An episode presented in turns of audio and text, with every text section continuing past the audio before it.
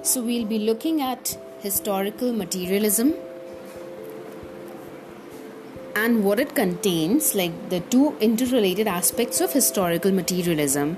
First one being materialistic conception of society, which is the system view, and the second one, which deals with the evolution of society, which, which is also known as dynamic view. So, there are the two views system view and dynamic view. So, the system view, which is materialistic conception of society. So, how the economic infrastructure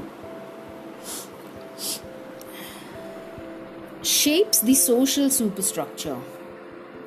So, basically, it deals with how the economic infrastructure